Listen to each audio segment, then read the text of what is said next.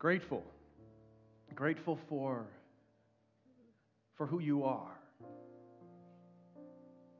And Lord, as we just remembered for the fact that you gave your body as a ransom, that you were the sacrifice to reconcile our relationship with you.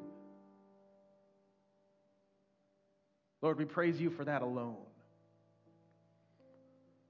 Lord, we thank you for the souls that you have brought in here.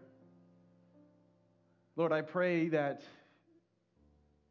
your word is, is proclaimed in both spirit and in truth, that your truth is not wavered from.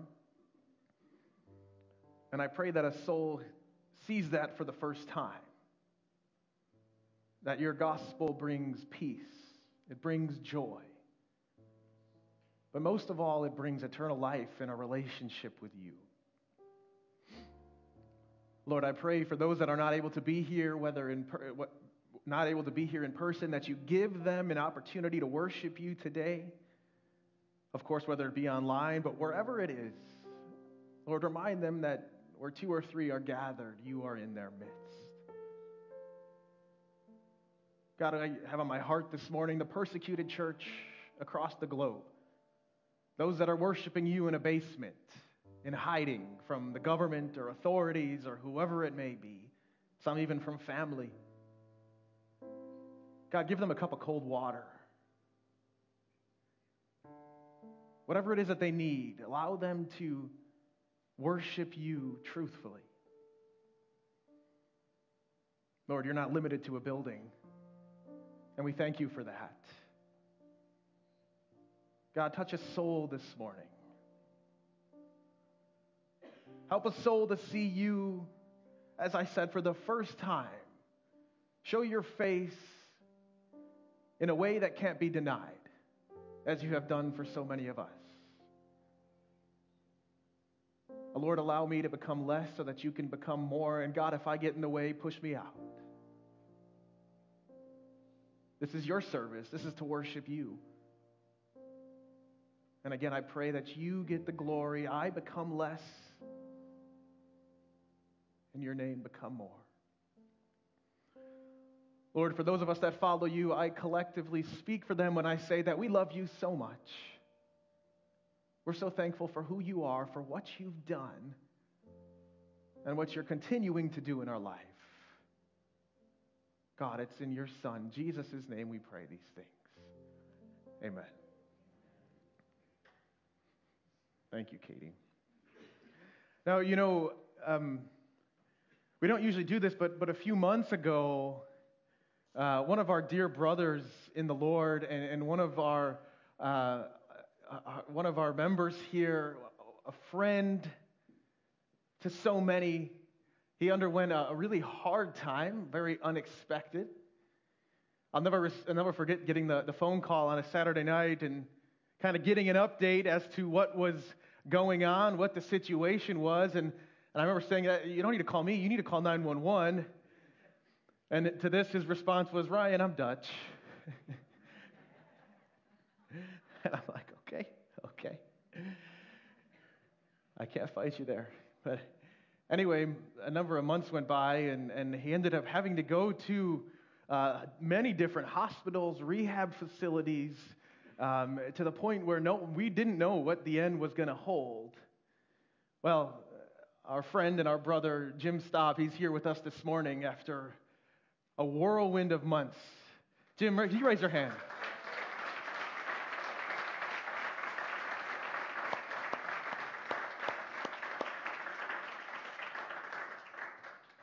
God truly did a work through Jim, one that I've never seen before. Um, and, he, and he really used so many here at Hope Community Church to come alongside of, of Jim and Eleanor in this season. And, and God bless you, Eleanor, for sticking right there next to him the whole time. Um.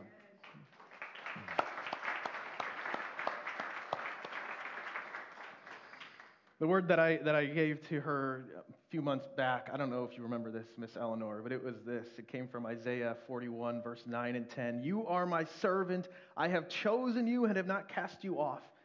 Fear not, for I am with you. Be not dismayed, for I am your God. I will strengthen you. I will help you. I will uphold you with my righteous right hand. So many of us can, can testify to that this morning, right? Well, God is good. God is faithful. Jim is with us again, and we are praising him for that. We give him the glory, as I know Jim does too. Okay. Let's posture our hearts. I'm going to pray again before we dive into the message this morning. God, we ask that you do a move, that you radically move this morning.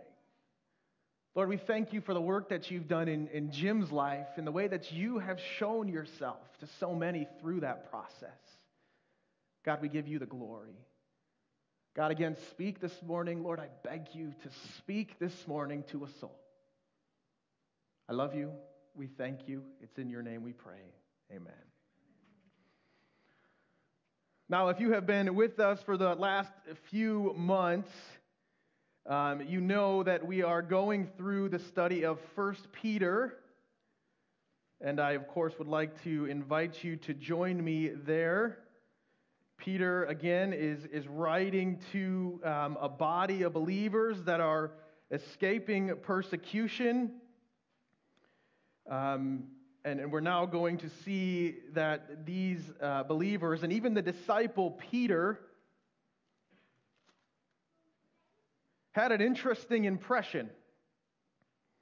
They were under this impression that Jesus was going to be coming back in their lifetime. And this, this assumption that they were under is a valid one. They, they witnessed, if you think about it, you got to again put yourself in their shoes. They witnessed the life and the ministry of Christ. They, they saw his death on a cross. And of course, they even witnessed and experienced his resurrection. And then they saw the resurrected Christ reveal himself to hundreds of people. Today, history can't reject this. Science actually proves it. But Peter witnessed it. He was there, he walked with them, he walked with him. They then recalled the words that he said throughout his ministry, like in John 14 Let not your hearts be troubled. Believe in God. Believe in also in me. In my Father's house there are many rooms. If it were not so, would I have told you that I go to prepare a place for you? And if I go prepare a place for you, listen, I will come again and will take you to myself, that where I am, you may be also. It wasn't a question of if he was coming back, it was when. Now, if I would have heard these words, if I would have heard the teachings of Jesus himself, I would also assume that he was going to be coming back within my lifetime. But this is actually a general statement that he said to his disciples and those that heard. He said, I'm coming back. You don't know the day or the hour, but I will promise you that I will be back. Peter took these words very seriously, as we're going to read here, and so should we. As Peter is getting to the end of this letter, some of you are like, Praise God. What's next, Ryan? What's next? As Peter's getting to the end of this letter, he's starting to get a little bit more to the point, if you will, with the overall reason that he wrote it in the first place. So we know that he's coming back. We are aware that the persecution will ramp up as we've been learning and as we are currently witnessing. That this then focuses us to ask ourselves, as people of God, as followers of Jesus, what do we do about it? He's coming back. What does that mean? Why is that important? Do we look for signs of his return and, and then go into hiding while we're waiting? Do we become fearful and anxious because of the way that the things are starting to look in our world? Today we're going to be looking at three different things that we must do as believers as the as Peter says, not me, as Peter says, as the end of times are approaching. So follow along. 1 Peter chapter 4, you got a Bible in front of you in the seat pocket. Go ahead and grab that one. It's going to be the same version that I'll be using 1 Peter chapter 4, uh, verse 7 through 11. Chapter 4, verses 7 through 11. I'll start off by reading verse 7. Here it is. The end of all things is at hand.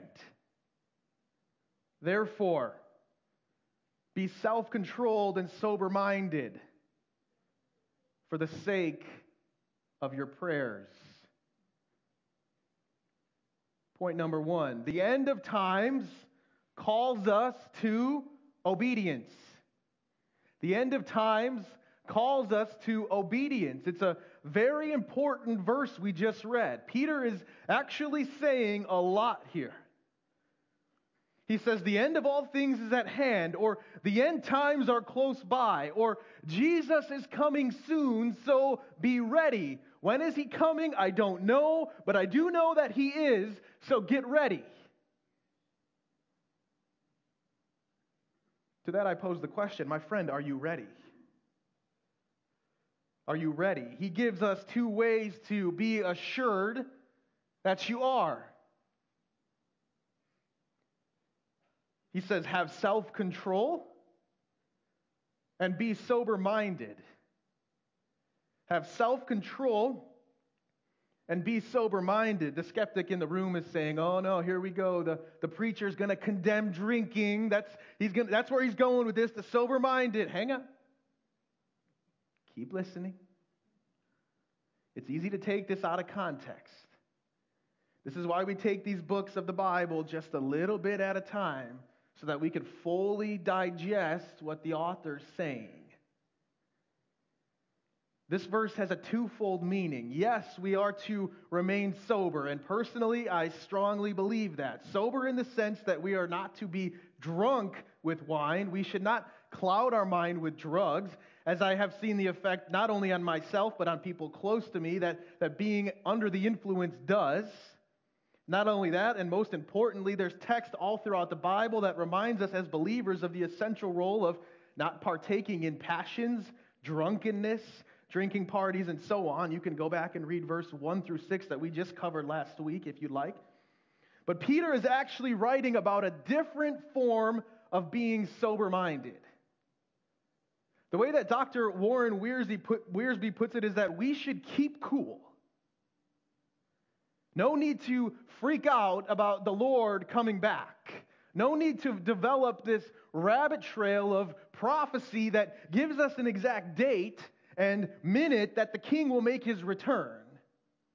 No need to go and write and publish articles and, and books about the specific, precise day and time. Don't be anxious. Be sober minded. Whenever I would see my, my Uncle Warren and we would get on this topic of, of prophecy, he would always tell me that if anyone tells you the date or the time that Christ will be coming back, rest assured that he will not be coming back on that date or time. Being sober minded in this context is telling the reader that the process is not as important as the promise. And if we are fully aware of this promise, then we should take utterly serious the way that we should live while we wait for it to come to fruition. It's not the process, but the promise. The confusion comes where the, the reader can easily translate this passage of, of needing to be ready for Christ's return by being sober minded and, and self control. But Peter is saying that this is not just for the return of Christ, but for the sake of your prayers. Christ doesn't hear the prayers of the one whose mind is occupied by the things of this world because Christ is not of this world. And quite frankly, neither are you, Christian. How can you be heard by a God in heaven when your life is under control of the things on earth? The Apostle Paul wholeheartedly agrees with this. In Colossians 3, he writes, If then you have been raised with Christ, seek the things that are above, where Christ is, seated at the right hand of God. Set your minds on things that are above, not on the things that are of earth. The believers in persecution that Peter is writing to need the reminder that they need not dwell on their, on their circumstances, but rather the God of whom those circumstances lie. God is in control.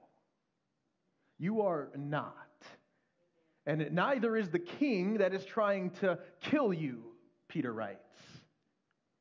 The King of Kings is on the throne. And trusting him and his promises allows you to have peace in the middle of whatever it is that the world brings. If you're noticing that you're constantly falling into the trap, that you are having trouble trusting God, maybe that's because you're trusting in something that is not of God.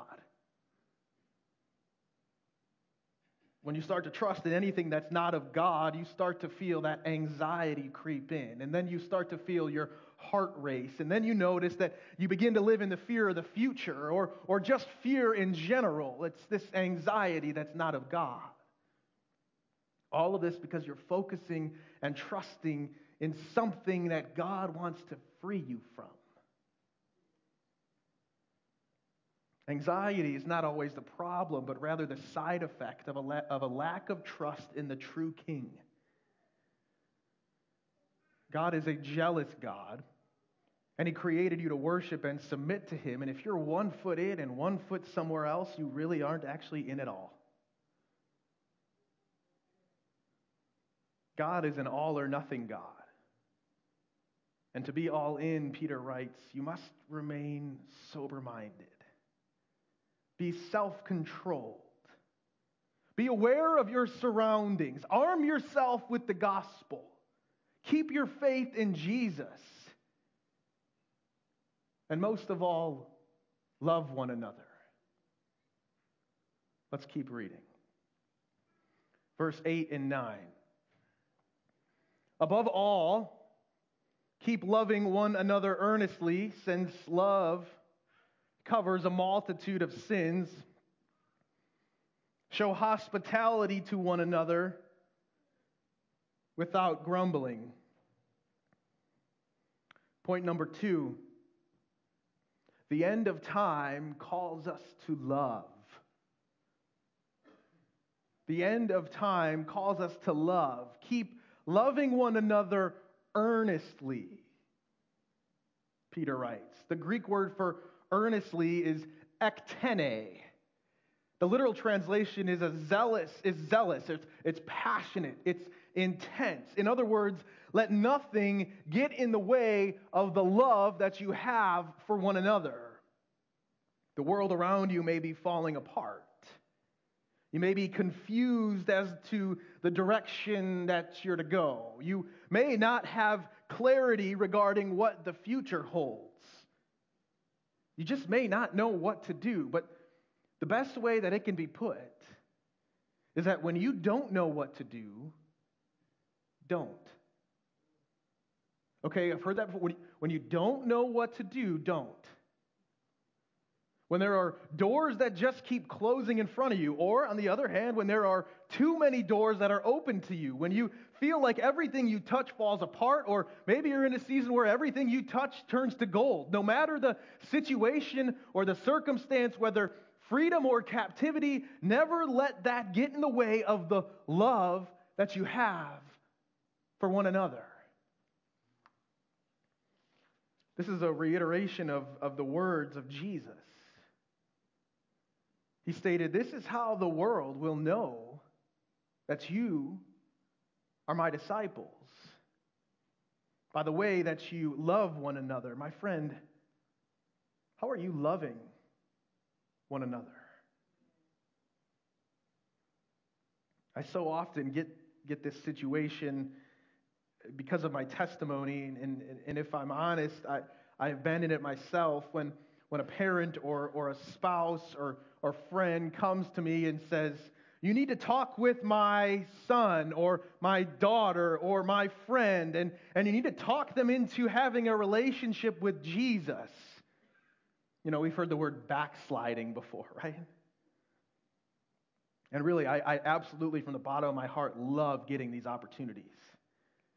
And I've seen much fruit come from conversations with people who have gone astray, as the world puts it.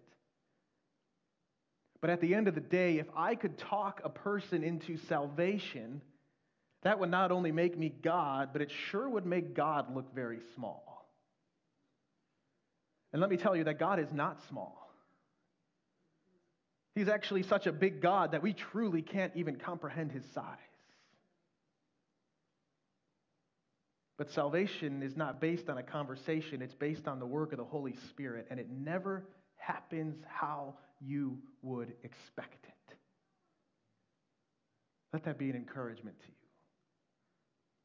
My advice is so simple to, the, to those that, that bring these situations to me. And I, man, if you have a relative and you're saying, man, my, my son, my daughter, my cousin, my mother is straying, and they need someone to talk to, please know my door is open. My phone works great. I would be more than happy to talk with them. But my advice is so simple. After you have tried every single avenue, after you have shared the true gospel and provided them with the reason for the faith that you have, and if they still have not, accepted, have not accepted it, you're left with the last feet of Jesus. And you don't stop praying until you can't speak, till the last breath that you take. And the next thing that you do is what Peter writes here you love them. You don't love them in the form of letting them into your life full throttle, allowing them to have control and power over you, but you love them with boundaries. Maybe it's something like, Son, I love you so much, more than you will ever be able to know, but I will not allow you to come back to my house while you are under the influence of alcohol. Or maybe it's to a parent who, who so often brings their toxic narcissistic behavior around your young children. And, and after warning after warning and after grace after grace, they refuse to change. That is when you have to love them and protect your family by saying that you are no longer welcome in this home until you have received professional guidance. You see, love does not condone sin. Love does not commit sin, love covers sin. Look at your neighbor and say, I'm covered. That neighbor wasn't listening. Say it again. I'm covered. Look at your other neighbor.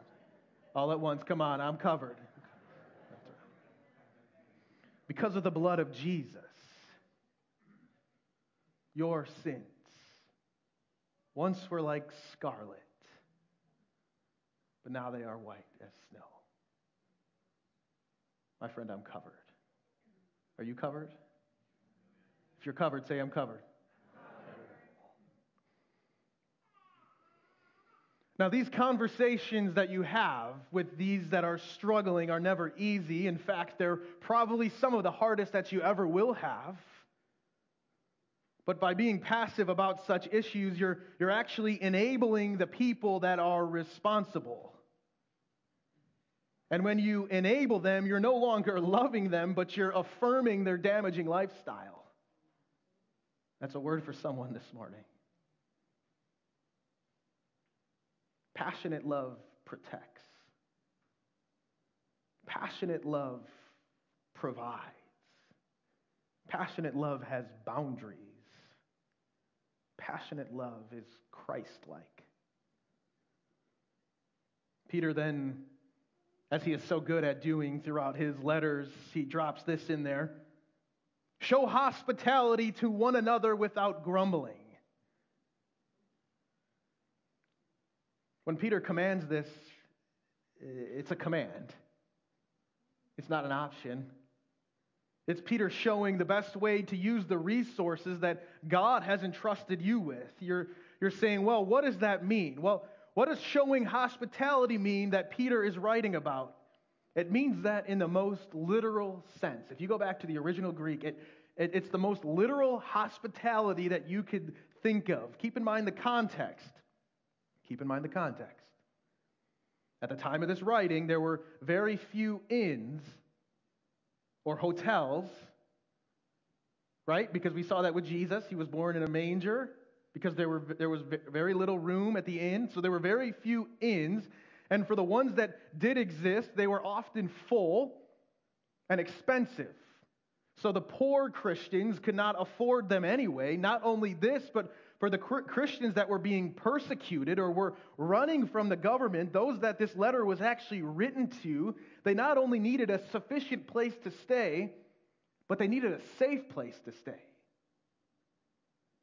So Peter is saying, You have people that are dying for their faith, people that are dying because of their lack of safety. For goodness sake, open your doors to your brothers and sisters in Christ. He's reminding them to show hospitality. You don't see him write about opening your doors to certain ethnicities or abilities or giftings. He said, show hospitality to one another without grumbling. Don't complain about it. What is yours is actually what God is allowing you to have, so really it's not yours anyway. You're just a steward of it. Now, I don't want you to, to hear me preach this and say that I'm telling you to, to get rid of the front door of your house. It's not the point that I'm trying to make. We've all seen what happens as a result about, of not caring about your personal security. I mean, look at our southern border. I'm saying that if there is a person in your life that you trust that needs help and you have the resources to do so, my friend, do it. And do it with no strings attached. Don't expect a payment, don't expect interest or a return, don't even expect a thank you. But know that by serving the least of these, you could have served an angel without even knowing it. Let's keep reading.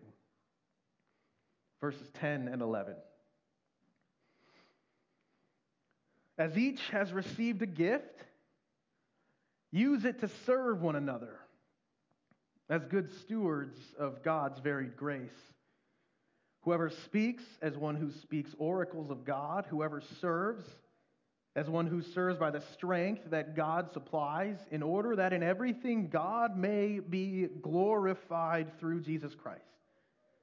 To him belong glory and dominion forever and ever. Amen. Point number three the end of time calls us to serve.